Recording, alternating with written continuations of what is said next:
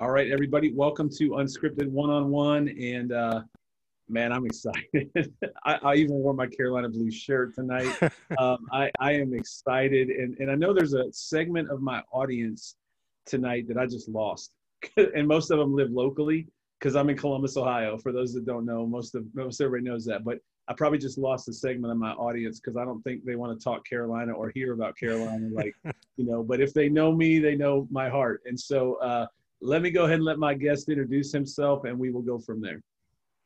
Hey, so I'm Sherrell McMillan. I live in outside of Charlotte, North Carolina, in a suburb called Concord, North Carolina. Uh, so yeah, I'm excited to be here and just have a, a good conversation. Hey, Columbus, you know, two two scholarship Carolina players in the last four years from Columbus. So that's more than that's more than pretty much anywhere else in the country. That is true, and we'll, we'll talk about one of them because I, I, got questions about one of them. But so, okay, right. so we'll we'll talk a lot of hoops, man, because I'm really excited. Like I'm like a kid at Christmas. I really am. So I don't. Uh, but, but, you raised the bar. I don't want to disappoint. Now the the standard seems pretty high. No, no. I you've been, uh, and we were just talking about it offline for a quick second. And again, uh, people probably hear this a lot now. I think I had a lot of my guests in the beginning were all good friends, you know, and now I'm kind of expanding that circle of people I've never met in real life, I guess you'd say. Uh, as as we were just talking offline, we you know we we've been following each other. I don't know how long on Twitter, and um, mm-hmm. huge fan of, of everything that you do. And and and I think I even said this to you, but um, keeping those of us outside of that North Carolina state, uh, you know, the state of North Carolina, keeping us informed on what's happening with the team. And and uh, you know, I just I know a trusted source, you know, because there's a lot of non-trusted sources out there on Twitter. But man, if I need to know, I know who, who to go to, and that's that's my guy. So um, tell us a little bit about what you do, and uh, tell us a little bit about your story, your family, that kind of thing, and then we'll we'll we'll talk hoops. Yeah, I'm I'm a Southern kid, Southern boy at heart. Uh, I've lived in North Carolina my entire life. Um, I've been I've traveled well, so that's kind of scratch the itch as far as living somewhere else. So I was born in Fayetteville, North Carolina. Or I was born in Clinton, North Carolina, which is really, really small. But I'm from a small town called Hope Mills, which is right outside of Fort Bragg. Um, my dad was in the military, you know, my entire life. He worked, was in the Navy for 20 years, and then he uh, worked for DOD for I think 25 more. So like a career military guy. So all those things that you might expect from someone who was raised in a military family apply to me uh, yeah, and then I, you know, my I have a Carolina family, so my brother went to Carolina, and before him, uh, my a maternal uncle went to Carolina, and before him, a maternal aunt went to Carolina, and before her, another maternal uncle went to Carolina, and before him, another maternal uncle went to Carolina. So, uh, my, my I have a all my family goes to goes to Carolina pretty much. I had a little cousin who went afterwards and a nephew um, who's there now. Yeah. So um, you know, it, it's something that's always been a part of us. Mm-hmm. Um. I only applied to one other school because there was no place I really wanted to go other than Carolina because yeah. my family had been there and and you know, so it worked out. Uh, December 1st, 1999 is the day I got my acceptance letter. I applied mm-hmm. early because, you know, it's where I wanted to go. Mm-hmm. And uh, it was a great day. I, I, got the letter. It was a big one back when people still got letters. Right. Uh, so I knew, I knew I was in. Um, so that was, that was fun. And, um, you know, the best four years, you know, people always talk about the best four years of your life. Like they yeah. really were the best four years of my life. When I look back outside of my children and my wife, um, just a great time, lifelong friends, you know, people from high school I've kind of fallen off from a little bit, but my college friends are like I talk to them pretty much every single day. Yeah. Uh, from there, that's kind of when I got involved with the Inside Carolina piece. Uh, I started off as UNC basketball, as you know, yeah. um, and so I met Ben Sherman, who's the editor of UNC basketball. Um, about a year before it merged with Inside Carolina to become what it is now, that uh, Buck Sanders had the football piece, and just got to know him. And over the years, we became you know, friends. I, I dare I say close. and um, uh, you know, my goal for the longest time was to work in athletic departments, especially at Carolina. Mm-hmm. And when I kind of realized what that entailed and um, that it it just wasn't really in the cards for me, yeah. then I kind of pivoted um, and I said, well, what can I do? And journalism is always something that I was interested in. So, um, you know, I had my journalism degree from Carolina and um, I had done some graduate work at North Carolina Central in Durham. I worked there for a while um, while I was doing grad work, and then I went to a small newspaper in southeastern North Carolina in a town called Lumberton. Some people might know that's where Michael Jordan's father was uh, was murdered. Um, so it, it's sad, but that's what the town is known for most, um, probably more than anything. Uh, so I was there for three years. I left there and went to a school called Fayetteville State, which is an HBCU in Fayetteville, North Carolina. I worked there for a year, and I said, you know what, you know, working in sports, you don't get to watch sports, and right. so that was another pivot. And so I left there and went into the corporate communications world, uh, and that's where I'm at now. I work at a full time. Uh, I work at a financial institution in Charlotte uh, in the okay. corporate communications group. So uh, some twists and turns, but the good part is I get to do inside Carolina work, which I'm not gonna say I would do it for free, but you know, it's fun. It's work I enjoy. So that that that helps me keep that work life balance by having something after work that I do that I really enjoy. Yeah, and and you used to now. Do you still? Because I think you could correct me if I'm wrong. And and actually, let me pause real quick. I do this a lot. That's why it's unscripted. Um, uh, let me pause because uh, same applies as always. And a lot of people that have that have heard my podcast know uh, the rule applies. If I ask you anything that's out out of bounds with you know anything that you do for a living, you just say pass, and, and everybody understands. Can't answer that. Oh, one. for sure. Yeah. Okay. So that's kind of that's a ground rule, typical unscripted ground rule. So, um, but didn't you used to do a lot of the recruiting stuff, right, on the weekends and the AAU? Didn't you? Weren't you spending time following some of those players? Or do you? oh yeah, I still. I, I still do. It's just that you know, there's there hasn't been anything this year really since uh, everything mm-hmm. happened with the pandemic in March. Um, the NCAA has actually uh, grounded all none all off-campus events basically for recruiting purposes so it's been it really has been an atypical year because normally in april we're out on the road we're in you know, augusta has a huge tournament in, in july usually in august we're in atlanta um, that's where the big tournament is then we go to charlottesville in june and then there's a lot of uh, little tournaments in between spartanburg north carolina um, in, in uh, other small towns in north carolina so usually april through i'd say july is pretty busy Sometimes yeah. we go out to USA basketball in Colorado Springs. So um, didn't get to do any of that this year. So it's been it's been uh, for like like with everybody else, it's been very very strange. Yeah, but you got to be home, and I guess that's you know there's always a, a silver lining of some kind, and you got to be home. But at the same time, I'd be dying to get out and see the guys. You know, that's probably a regular thing that you do. Yeah, I mean, the first time in uh, wow. You know, you know when you get the age where you say, "Oh, that's the first time I haven't done something in 20 years." Like you know you're old. Yeah, like right. it just hit me. It's like, yeah, it's the first time in 20 years I haven't been out on the circuit, and it literally has been 20 years. So, uh, yeah, it's been strange. But yeah, yeah. But you know, we had a daughter. It we had a daughter the day of uh, the NBA lockdown.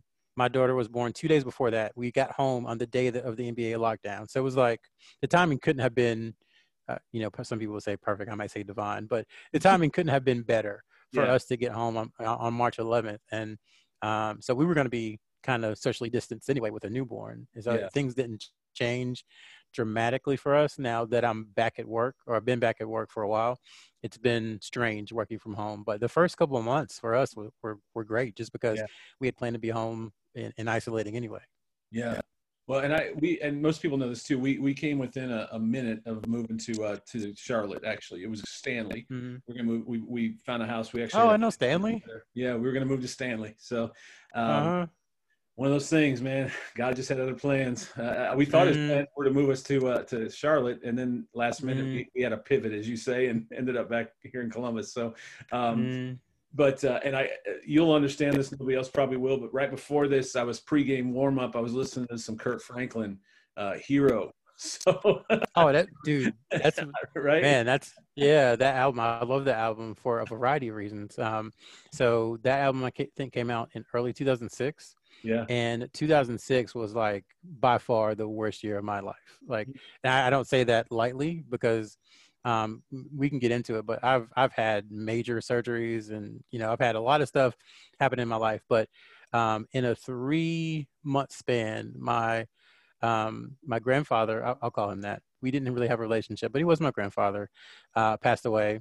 My grandmother, who I love dearly, my granny, who's really the only grandparent I really ever knew, mm-hmm. she passed away. Mm-hmm. My first nephew was born, and then my aunt Joanne, who is basically the grandmother of my father's side, passed away. So all that happened between like May and August. So you brought up that album because I was that was that was Imagine Me was like the number one song for me. I mean, really, still ever. Um, yeah. But I listened to it nonstop. It, I just played Hero over and over and over that yeah. whole year because uh, it was it was rough. So yeah. it's just funny you mentioned that because, uh, yeah, Kirk Franklin is my probably my favorite artist, really, yeah. maybe ever, and uh, that album is my favorite of his albums, and it it helped me through some tough times. Yeah, it's funny. I, I don't know why I remember that, but sometime you tweeted it, and I'm like, mm. I mm-hmm. You know, I, I, commented, and I think we went back and forth a little bit because that is that's a that's one of those go tos. You know, uh, that's a healing album, and now mm-hmm. we're talking music, but but man, that's a healing album. There's you know that that's a good one. So anybody listening to this, go find Kirk Franklin Hero, download it. You'll you'll be glad you did. so, for sure, uh, for sure. All right, uh, so um, you want to talk some hoops? Yeah, sure, always. All right. So, man, last year was hard. Uh, well, let me ask you this. So you were there, you said 2000? I was there. Don't get me started because I was there from 2000 to 2004. Okay. And which so, is the worst stretch of everything in Carolina history. I've done the math. I went and looked it up. It is yeah. the worst four year stretch of everything. So yeah. sorry, go ahead. No, that's good. And so just to give you an idea, and I'm going to date myself quite a bit here, but um, I, a lot of people think it's Jordan or they just think I'm bandwagon, right? And, and people mm-hmm. know I'm not because I can name every starting lineup from the first one was J.R. Reid and King Rice. That mm-hmm. I followed. I started watching Carolina basketball when those two guys played because my mom, I, I, I, didn't even know how to play basketball. My mom's like, watch TV. Well, you know, they didn't have cable back then. Right. The team on on CBS or whatever channel it was was this Carolina blue team with this guy on the sideline. And I honestly, I, I knew so little that I I thought they called him dean because he was some you know had a position in the university. I didn't know that was name. That's true. Right, right. And you know, so here I got this guy named Dean, who I think is like the dean of the school because I didn't even understand uh, college. I'm not that bright. And um, and then there's this guy named J.R. Reid that had this wicked cool box cut, you know, and man, he just dominated. And so I started watching then, and I haven't stopped since. And um, I think it's only gotten worse over the years. Especially if you ask my wife, she'll tell you it's mm-hmm. probably gotten worse. Look, I mean, look at the color of my office for goodness sake. Yeah, I see. but no, it, it's um, yeah, it's and it's now it's a passion. My kids all love them. Um, mm-hmm. uh, my daughter, and I don't know if you saw that. My daughter actually has had a pretty good chance to go. She's going to stay local, but but uh, she's mm. got really good good grades, and so mm. anyway, um, so just so you know, my fandom, how long that stretches back, you're right. That was a rough period. Um, but boy, ever since then, they've been on quite a roll until what the last, you know, we won't even talk about the NCAA not violations that lasted forever. Yeah. So, uh, you know, you said something since we're unscripted. I, I wanted, I wanted to talk about it and see what you think. Okay. So my, my fandom in, in sports, like obviously with Carolina basketball, um, it, I wouldn't consider myself as much of a fan anymore because I'm covering all these guys and get to know them. Um, so you know, I still have a, a, vested interest in it. I don't know, fan might be pushing it a little bit for me personally, but like I find it interesting because most people they find the the teams that they end up liking are the teams that had access to on TV mm-hmm. or mm-hmm. you know mm-hmm. there's some kind of familial thing.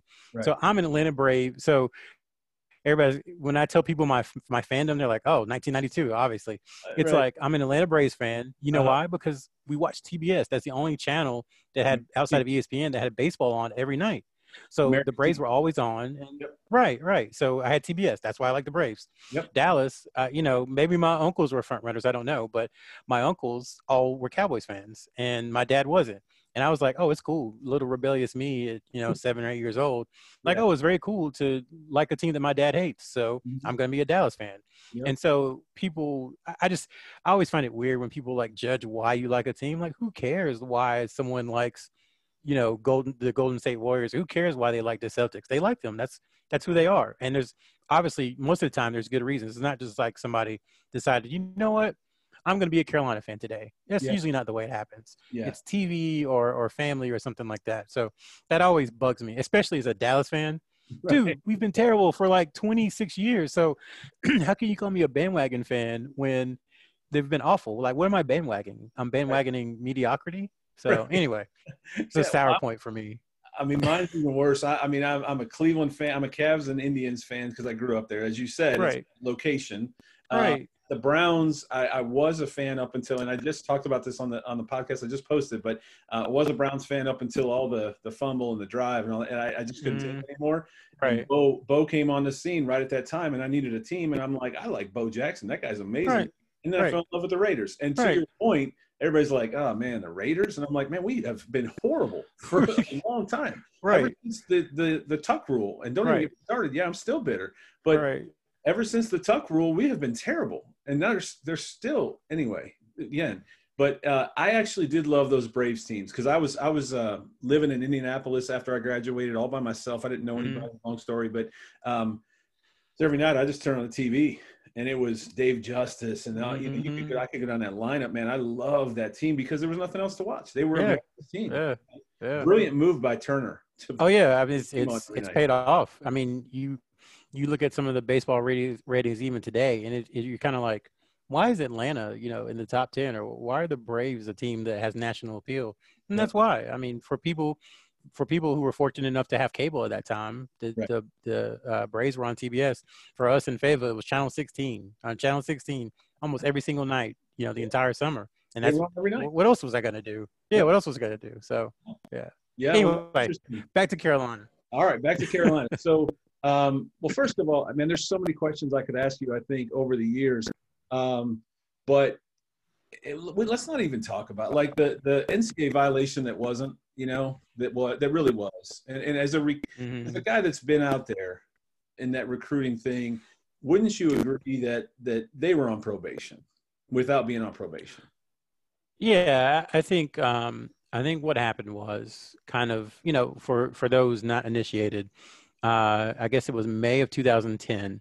Um, people go back and forth about whether or not this really started it, but Marvin Austin, who was a five-star football player, was um, in Miami, and he was tweeting. Uh, tweeting was still new at the time, right. and the NCAA kind of monitored it. And uh, that little incident back, you know, almost 11 years ago, 10 and a half years ago, started everything that lasted for the next seven years. So one investigation rolled into another, which rolled into another, which rolled into basketball, which rolled into another, on and on and so forth and so forth. So I think as it became clear that the NCAA really didn't have um, for whatever you think about everything that happened, they didn't have the authority to um, punish UNC uh, for for what happened um, because UNC argued you know, very smartly. They found kind of I won't say a loophole, but they they argued very smartly um, and they conducted themselves very smartly. And I think halfway through, once the NCAA started to realize they weren't going to be able to nail them, the way to do it was to kind of extend things a little bit, maybe kind of, uh, you know, file another, for lack of a better phrase, this isn't how the NCA works, but right. if you're in court, you file another motion or you file another brief, you just kind of mm-hmm. keep things going. So, you know, I've seen a lot of times in lawsuits, lawyers say that, you know, people who have money, they do that to kind of exhaust the other party. And that way they can, you know, get a more favorable ruling or uh, get a more favorable set- settlement or whatever. So mm-hmm. kind of that feel is, I think, what was happening. And uh, yeah, I mean, they struggled on the recruiting trail. Um, it's ironic that they also won a title yeah, or went to back-to-back Final Fours with the group they recruited during the struggles, but um, they couldn't get top 10 guys on campus hardly. You know, um, there were people who I know would have committed to Carolina uh, if this was, you know, 2011 or if it was now, uh, mm-hmm. based upon their profile, who wouldn't give them the time of day, as, as old, the old folks would say. Right. Um, so it, it, it was it was very interesting and how they kind of worked around it. What they did, um, it was a little bit of a pivot, but there were players who they genuinely genuinely liked, like Marcus Paige, who ended up, um, you know, committing to UNC. He he, you know, I have a feeling. I, to me, he's the most important recruit of the Roy era. Maybe yeah. not the most talented, but he gave them exactly what they needed when they needed it um, yeah. and how they needed it, frankly. Yeah. So um, you start looking at the classes they put together, and uh, yeah, they had guys who maybe had one or two issues that kept them from going pro early. And when you have guys that are that good, when the top teams have to recycle and refresh their rosters every year, by year three, you're going to be the best team because of continuity and guys getting faster and stronger and smarter.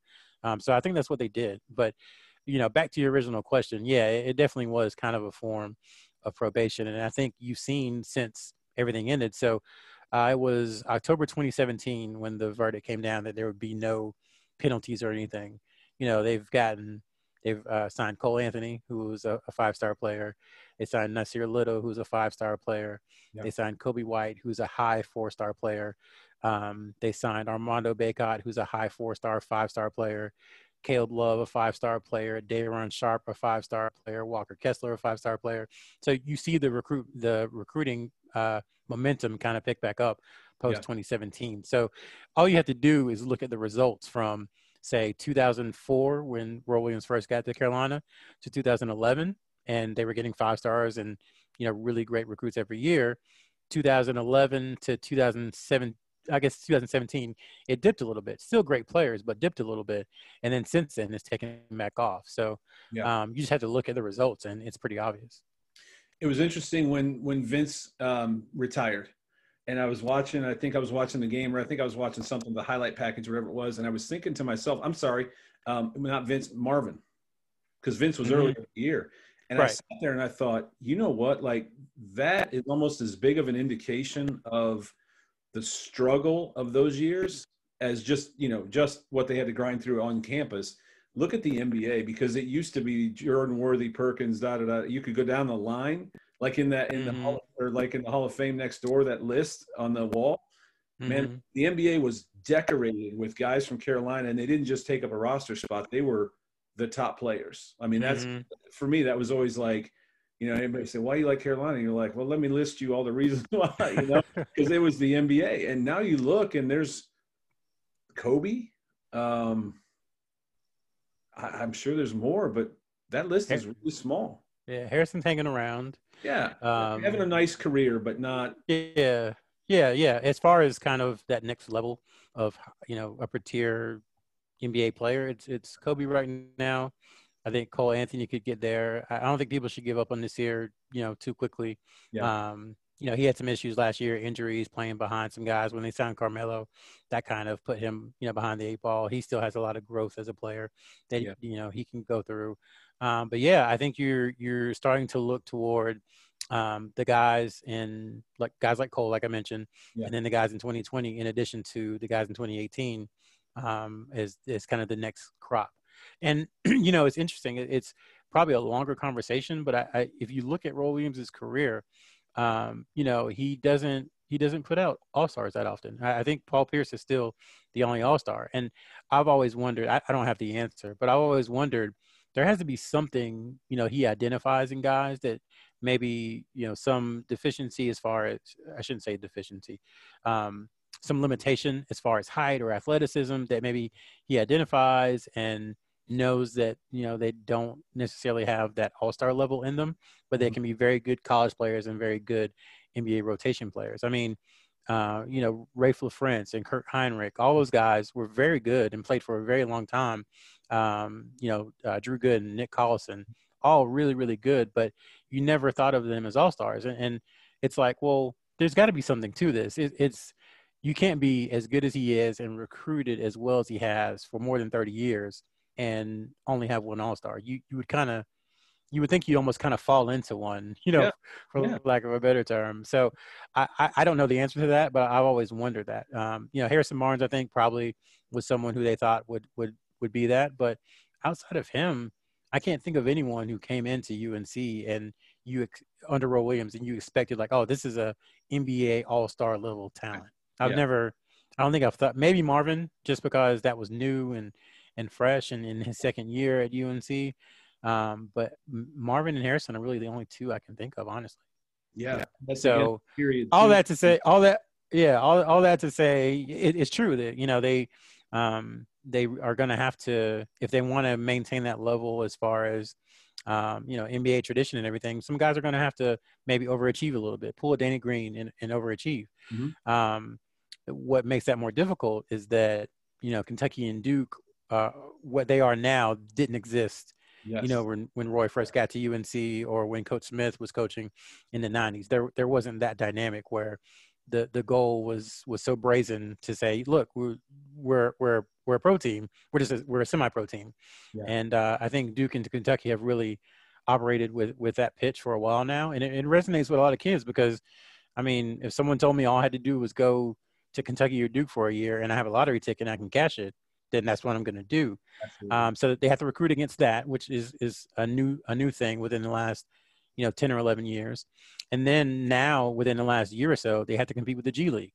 So right. the talent the talent just isn't there as much as it was for UNC because Kentucky and Duke are going to take pretty much every year they're going to take five or six of the top 15 more right. than likely, right.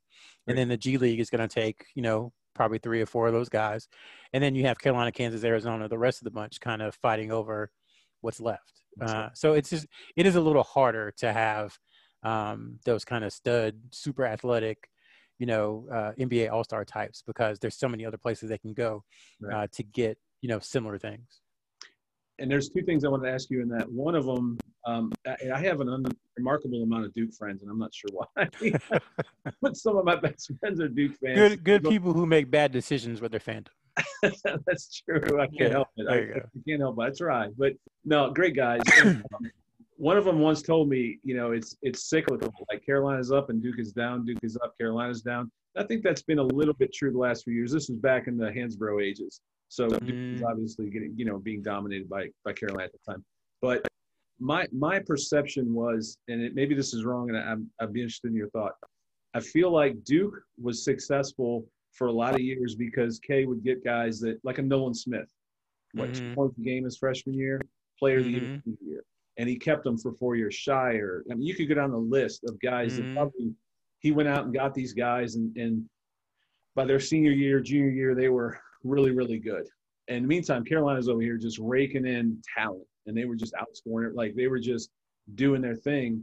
And now I feel like that has absolutely switched. Now the game's changed, obviously, with recruiting and all, like you said. But I feel like those two have switched now, where Roy is the one that's developing a guy over three or four years, if he can keep him that long. You know, and in the meantime, K is just a revolving door of five stars, like you said. Is that true? Do you think? Yeah, I mean, look at look at that team with Zion. I guess is two years ago now at Duke. Yeah. How was that any different from UNC's like '98 team with right. we had you know Vince Carter and Antawn Jamison, and to some degree Ademola Okulaja was like the third guy, and Shammond Williams. Like it, the teams were built pretty pretty similarly, like super athletic, high end. You know, maybe two or three guys, and then there wasn't much left on the bench from there, and they had to beat people that way. Like their stars had to be overwhelming, and I think um, that's kind of where that's kind of where Duke is right now, and it's a choice that they made. Uh, frankly, to me, it seems like it's a choice they made right after they lost Harrison Barnes. And you talk about cyclical. It's funny because um, I remember that was uh, November of 2009 uh, when he announced his decision, and everybody thought he was going to go to Duke, and he goes to Carolina. And Carolina fans were just, they were feeling themselves. They were so excited.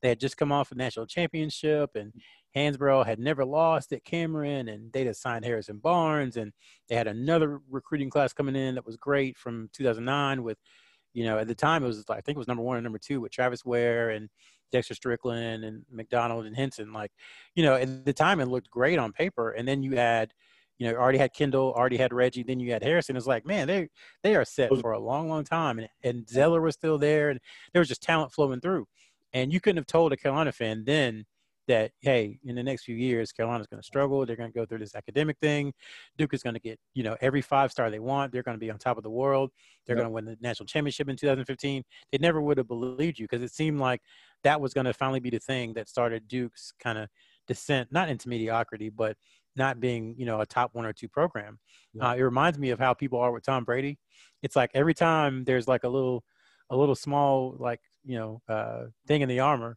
they're like, okay, this is it. Finally, Tom Brady is, you know, not going to be what he was. And, you know, then last week he goes out for 355 and four touchdowns or whatever it was. So, um, you know, but similarly, at the same time, Duke fans in about 2015, 2016 were like, we just signed, you know, Ja Okafor and Tyus Jones, and we just won the title. And Carolina has all these four-year guys, and they're done. We're hot stuff. We've got it. And then they make, you know, two uh, you know they make two final fours in a row and then they're number one seed the next year. So it is cyclical and we'll, we'll kind of see. I'm not sure where it's going to go next because uh, i think both teams have a, a ton of talent this year. I think they will for the foreseeable future but um, it, it's curious because you know roy is not getting any younger and coach k isn't getting any younger. So i think whoever makes the best hire when that time comes in the next you know four or five six years will be the one who kind of ascends, and the other one probably will take a step back. Yeah, that's that's exactly. I, I, I remember all that. I felt all of that when you were saying. Mm-hmm. I, I I remember watching the Skype announcement and losing my mind. Like we are loaded forever. Right. We're gonna be loaded. Like you said, Right. the Wears. I mean, we got two bigs, they're brothers, and then everything just went horribly bad. Um, Right. But uh, uh, and I don't want to keep you too long because I appreciate No, your you. time, and, and, and I can do this anytime, and hopefully we can do it again. Um, Yeah. So let me let me ask you. Um, with that, I do like this class this year a lot, and maybe I like them too much because I, you know, I've I've fallen in that trap before. Like you said on paper, there's times where you're like, this this is the thing, but I do feel like this team. And I do like the language that I'm hearing, and maybe even something you've written is is what's coming out of there that Roy's not happy because Mhm. that's a good thing. Like I keep calling it the revenge tour. I feel like Roy's going to have, if he can, this team's going to be ready. And I love our bigs um, that we have so many great bigs. Um, I say we like I went there and I'm on the but I like their bigs. Um, Yeah. I like I like I like what they've done and I like what Roy's put together. Am I? Is it fool's gold? I, you know, I, I don't think so. Um, I mean, think about it. If you're, you know, you're you're Bo Jackson. You've been successful at everything you've ever done. You know, you've you've been in All Star games in, in two different sports. You you know, you've been a Pro Bowler. You've been, uh, you know, you've just done everything possible. And then you have the worst year of your entire athletic career. Um, you know, I, I don't think you would expect someone to be like, oh, you know, whatever. It, it was a bad year. Let's move Yeah. on these these as you know the people who are successful at this level of athletics are different they are um yeah they they're they're just unique people and i think that motivation that they have to not lose is almost as important as it is to win and i think uh, Roy Williams has articulated that a little bit um, over his career, how he's tried to enjoy the wins more as, as Yeah. opposed to hating the losses. And so I think though last year, you know, is his worst season as a head coach since 1988 or 89. Um, and, you know, the only way that those guys know to kind of get over something like that is, is to work harder and, and push. And uh, I think you're seeing that in from the reports that people are, are coming out with early in practice. And it, it was for, for, for my money, the recruits that he got were such a perfect match for his demeanor that he's going to have the majority of this year because all those guys are in their own way super intense and really serious about basketball. Like oh, sure they like to have fun but there's not that kind of um, really kind of goofy guy who Yeah. even though he's a great player he's just kind of aloof. There's not that with these six you know freshmen. They are all really really serious about basketball and about um, the things that it can afford them if they do what they're supposed to do and they all also have a bit of a chip on their shoulder for one reason or Yeah. another. So I think when you add all that up, you know, the the losing from last year, the way it ended, you know, the last time we saw Carolina basketball, they were getting destroyed by Syracuse. I mean, just it, they looked lifeless against Syracuse. Um, so add all that together with everything that's happened with Roy Williams not being able to get out and recruit because he's mentioned several times that recruiting is kind of his solace. It's what he loves to do after a loss. You know, uh, there are several times where they'll have a game against Georgia Tech or somebody, and he'll just be like, you know what, I didn't have fun today. I'm gonna fly to Las Vegas and watch this kid. Now he might fly to Las Vegas for other reasons because you know he loves the poker table. He he loves craps, but uh, you know he see a kid in Texas or see a kid in Florida. He'll do that a, Yeah. a lot because it helps him kind of move on from the losses. And he said all this stuff publicly, so I'm not breaking any news or anything. Um, but all that to say, I really, really think that um, you know it is a bit of a revenge tour, and I think he's going to do. I know he's going to do everything in his power to make sure that that doesn't happen again. I think he feels like he let the program down a little bit. And you know he's he's tough on himself, and he said that before. Again, things he said in public, he's tough on himself, and uh, I think he wants to make sure that the the Carolina brand, so to speak, is restored. Even though it was just one off year, he wants Right. to make sure that Carolina basketball is back where he and his fans think it should be. And that's the thing about Carolina. When you have one off year, that's everybody's homecoming parade. Right, Um, for you know, sure. I mean, uh, and that, especially, I don't want to say it too loud, but they lost to Ohio State, and I live in Columbus, and even even um, Trill, what's his name? Um, Club Trill. What's uh, Titus? What is it? Oh, Titus, yeah, Titus, yeah, He Titus. tweeted today. He, he tweeted something today, and I just saw it, and I just had to roll my eyes. Like, come on, man! What one and nine?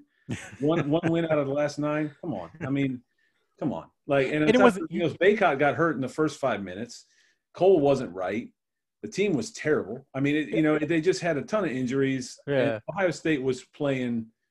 You know, they peaked really early in the season, and they were playing at a high level. They really were. But Yeah, I was I was gonna say that that first half they played well. The second half, Ohio State didn't play that well. Carolina was just that was one of the worst performances I've watched, and I was in school at eight and twenty. So I, if Yeah. anyone's qualified to talk about really bad losses, I am because I sat in the Smith Center for all those terrible games. But Yeah. that was that was up there. Um, but yeah, you know, I, I just think um, when it comes to Carolina, people like to settle scores, and you know, it doesn't happen often. You think about Carolina fans. How often do they reference Pete Gaudet and Duke in 1995? right. like all the time because that was the really the last time that they were you know really really bad Yeah. um so whenever you get a chance because it doesn't happen often you have to take advantage of it that's Yeah. what a lot of fans did and um i think all that stuff is is you know sometimes the motivation stuff can get overrated yeah. but i think for this particular team at this particular time it's not and i think they'll remember that and they'll kind of channel that Well, I love to hear it, and and based on my years of experience, um, watching and reading, and and so I again, I you're a lifeline for me. Um, you know, Adam Lucas. It, first of all, is he as great as he seems? Because he really seems like a great. you know i actually never met him in person Okay. i actually never met him in person He but i mean his, awesome. his name his reputation precedes him you know and his Um, writing is fantastic. Just even as a Right. writer, right even if he was writing on, not about Carolina, he just nails it every time. And, and, Right. You know, especially after a tough loss or something, like he just reading his stuff just makes you feel better. So if you do ever run into him, let him know he's got some fans in Columbus because I have another friend that lives here that we're uh, uh, we're we're obviously big fans and and uh, he, we always talk about Adam Lucas. Like, did you read it? Did you read it? And Right, right. All the time, like you got to read this because right it's that it's that thing that makes you feel a little better after a loss. Mhm. Something Mhm. he just captures it every time, makes you feel like you were there. You know, Right. fantastic writer. So right for sure yeah. Well, man, we got to do this again, and and hopefully, uh, maybe we're we'll come on during the revenge tour. I did see today. Did you see today the, the well two announcements? Iowa potentially for Big Ten Challenge, hmm uh, which who knows if that's even going to happen. yeah Um, and then um, Ohio State for the CBS Made for TV Championship Classic or whatever in Cleveland. i know i was I, I thought about you i was like huh if there's fans you know maybe you can make it Two hours away. i would say that's not far yeah it's not far? No, no, that's Yeah. the beauty of it. That we've so we always have. So I'm three from Louisville. Mhm. uh, three from Pitt. I think I'm three from Notre Dame. So every year we look at the calendar and we we see what game can we get to and get home. And so sometimes we've I've even with football. I went over and watched Pitt play um, Carolina on a Thursday night game. Mhm. Back when they had Switzer and all that. It was awesome. oh yeah yeah was yeah The ACC title, I think, or the lead or the championship of not the championship. They were up. They were tied for first. hmm Carolina went in there and, and uh, we had a great night. Got home about Is three that- in the morning. is that the one switzer returned a couple of punts yeah, Yeah. i remember that one yeah, Yeah. It was a close game, and then everybody Mm-hmm. around us, all the Pitt fans, were like second half team, and then Carolina just came out and did their thing. It was great. That Mhm. was that was those were a couple of fun years, and I love Mack Mhm. being back. I think you said something too that that I've heard Max say that Roy, you know, he's enjoying the wins more, and he's not getting so hung up on the losses. I think I've heard them say that about Mack quite a bit in his return as well. Yeah, I mean, yeah, I think about it from a personal perspective. My dad is 71, so he's I think a year older than Roy, and you know, you know, we don't live forever. Right. And I think as you, especially when you something about 70 with my dad, I think hit him pretty hard. Like, wow, I'm 70. He thinks of himself like he's still 35. But uh, I, I think you know once you hit that point, you start to realize that you know the years in front of you are, are much fewer than the years behind you right. and you have to start appreciating things while you're here. Not, I don't mean to sound morbid or anything, but I think it is something that kind of clicks for people, um, and, and it's different ages. But I, I do think, um, it's for Mack. I think it's because he lost it. You know, he he admitted that things didn't end the way he wanted to.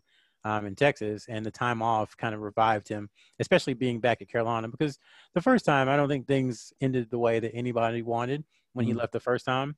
And so, being able, you know, 20 some years later to come back to help rebuild a program that he loves very much, I think, um, you know, it's just easier, and, and you're you have different perspectives in life. Same thing with, you know, Roy Williams. I think um, he still hates losing. Don't get me wrong, like really, really hates losing. Uh, but he's he said that just as he's gotten older and you know had grandkids and his children are getting older, that you know eh, perspective is, is very important, and and sometimes it's age for people, sometimes it's experience. But I think for these guys, even as uber competitors at the top of the food chain, you know, it still happens to them too. Yeah, absolutely. All right, last two questions, and I promise I'm going to let you go. Because oh, good, man. I, I, man, I, I, really want to do this again. I've enjoyed this so much. I mean, you know, like it's so good to uh, to just want to talk to you, meet you. Um, just uh, again, a huge fan of everything you do and, and following you. So I appreciate uh, that. Last two questions here. Um, if Roy resigned today, who takes over? Oh man. Oh God, I wasn't expecting that. This might be a pass. I don't know. You said you said today. Let's just say Roy pulls a Dean Smith, walks in, uh-huh. says, "I'm done." Who's taking over? Yeah, Steve. I think Steve Steve Robinson takes over. Right. Yeah. But let's I, say, all right. So Roy retires. Mm-hmm. You you touched on it, Roy and K. So that's the second question. Is right. The other guy. What? Who's taking over? Man, that is that is hard. I think there'd be a national search. Honestly. Um, Really? I think, yeah, I think there would be a situation where um, there'd be factions within um, the, within Carolina. So you would have kind of the traditionalists who want someone who believes that the Coach Smith, Coach Williams DNA is an absolute requirement for Carolina basketball, and that not having it makes it not Carolina basketball. Yeah. So I think there'd be that group, and then there'd be the other group that say Carolina basketball is about winning and excellence, and you know you should try to win and be excellent no matter how it looks stylistically.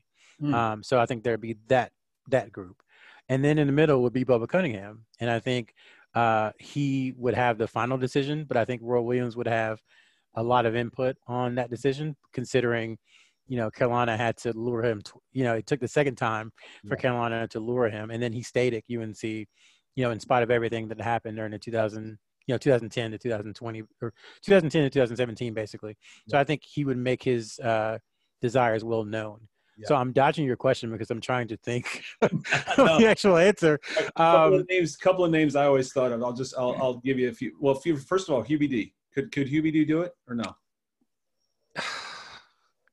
he could but I, I think you know when when Roy Williams got the job at Kansas, he was Carolina's third assistant, and then mm they hired him to take over one of college basketball's best programs. Yeah. That won't happen today. Right. Um, you know, you know, I, I, think I'll take that back. That won't happen where another blue blood hires the third assistant from another school to be their head coach.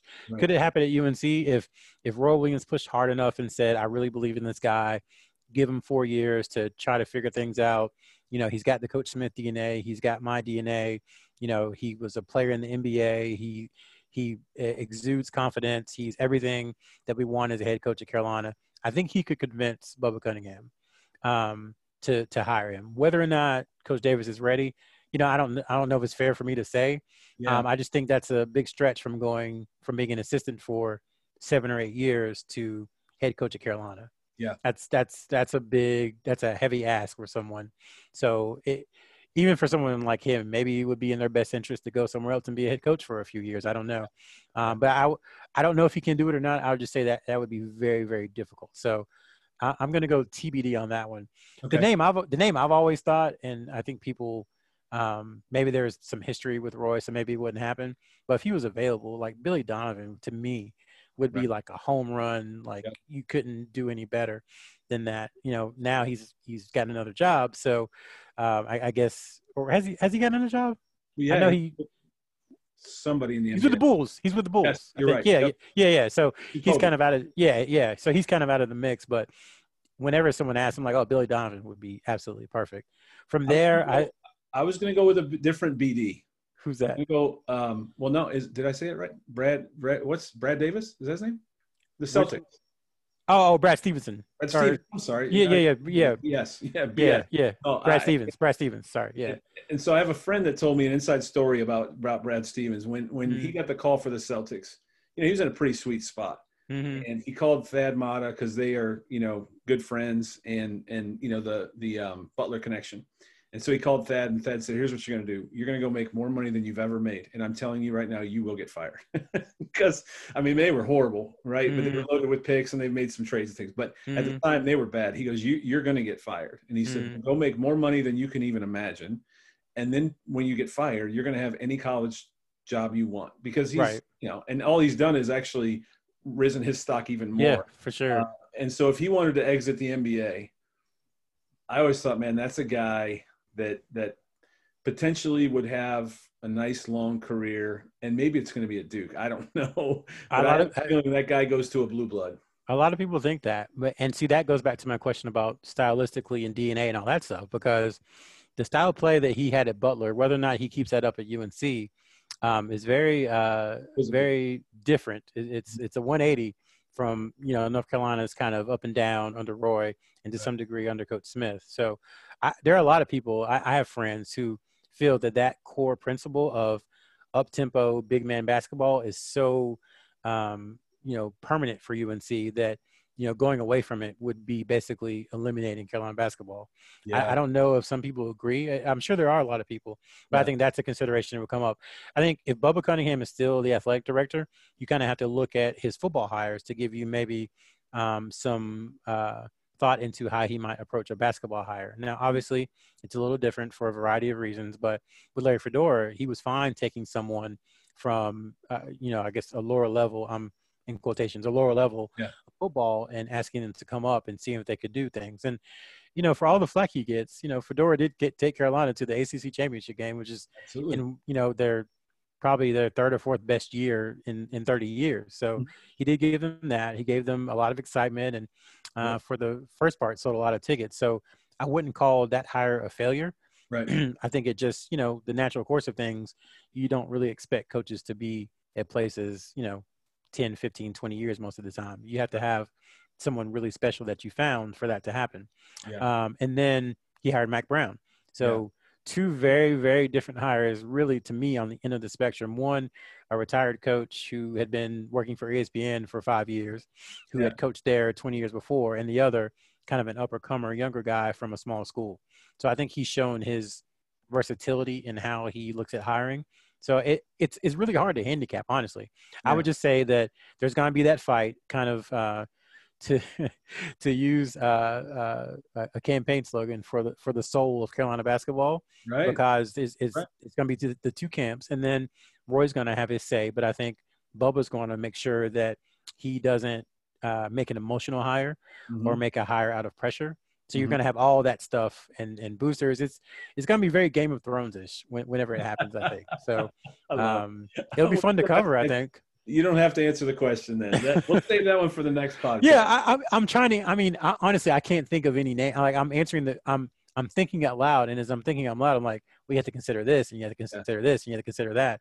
Um, so I honestly, I have no idea. I'm sure there's like three names that they have in in the desk, and Absolutely. uh, you know that they are would want, but I I have no idea who they are.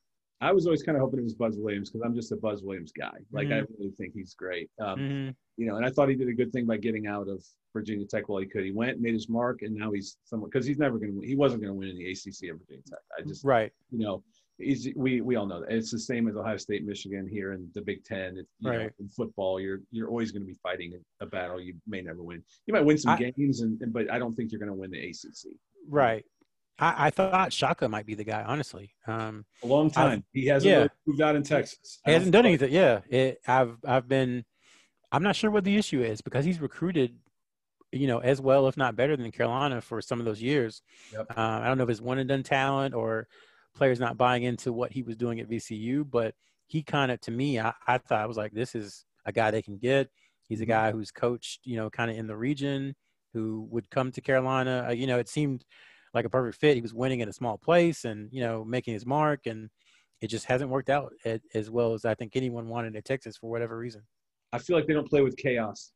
Yeah, yeah, they they don't, they don't. I don't know why he If left you- it. Uh, to your point, you brought in five. No, no disrespect to any five star, but the five stars don't have a chip on their shoulder that says, "I'm." You know, think about VCU. Those guys fought because they they had they weren't a five star. They were Right. underrated. They had chips on their shoulders, and they would play just breakneck all all game long. And then you know, I don't think he has that at Texas. To your point, he's Right. playing more talent, and those guys probably don't want to. I don't want to say they don't want to fight that hard, but they don't have that that get down on the floor chaos that and it, so when I watch a Texas game now I'm like where's chaos because that was yeah, I, that was awesome that's a great point, man. I mean, well, I always talk about Kenny Williams and how you know people are like, oh, he's a bulldog and this.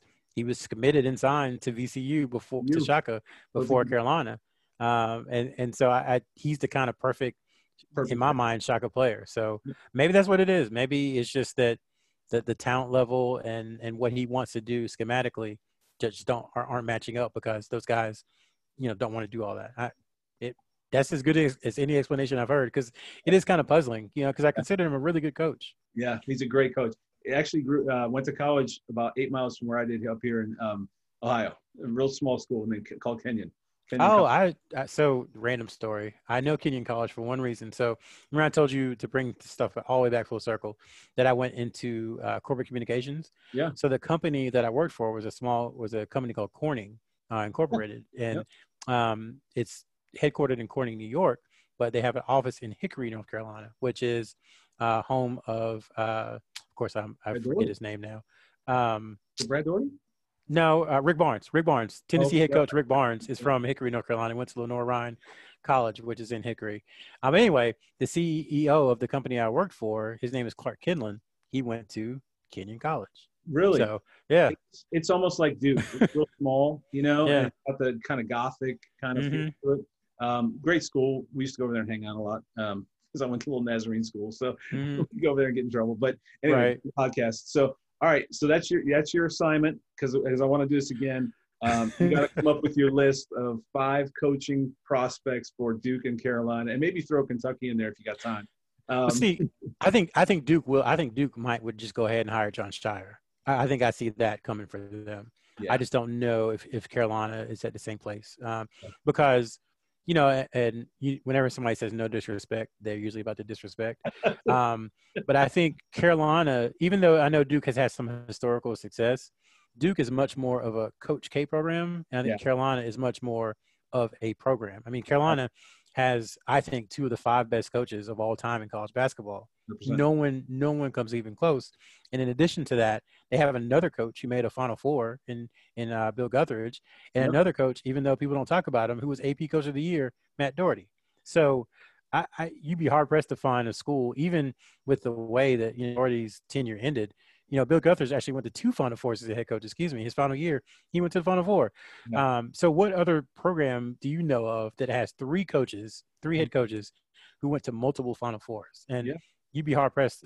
you know, I might look that up after this. You'd be hard pressed to find it, but I think it's going to be um, a little bit easier for Duke to transfer the reins just because um, whatever um, anyone who's coming in contact or been in Coach K's orbit, I think they're want they're going to want to keep that kind of quality around. Yeah. Whereas Carolina, I think they're going to go for um, someone at least who's kind of in the middle, maybe yeah. who has some outside ideas, but still has some of that connective tissue to Coach Smith and to Coach Williams.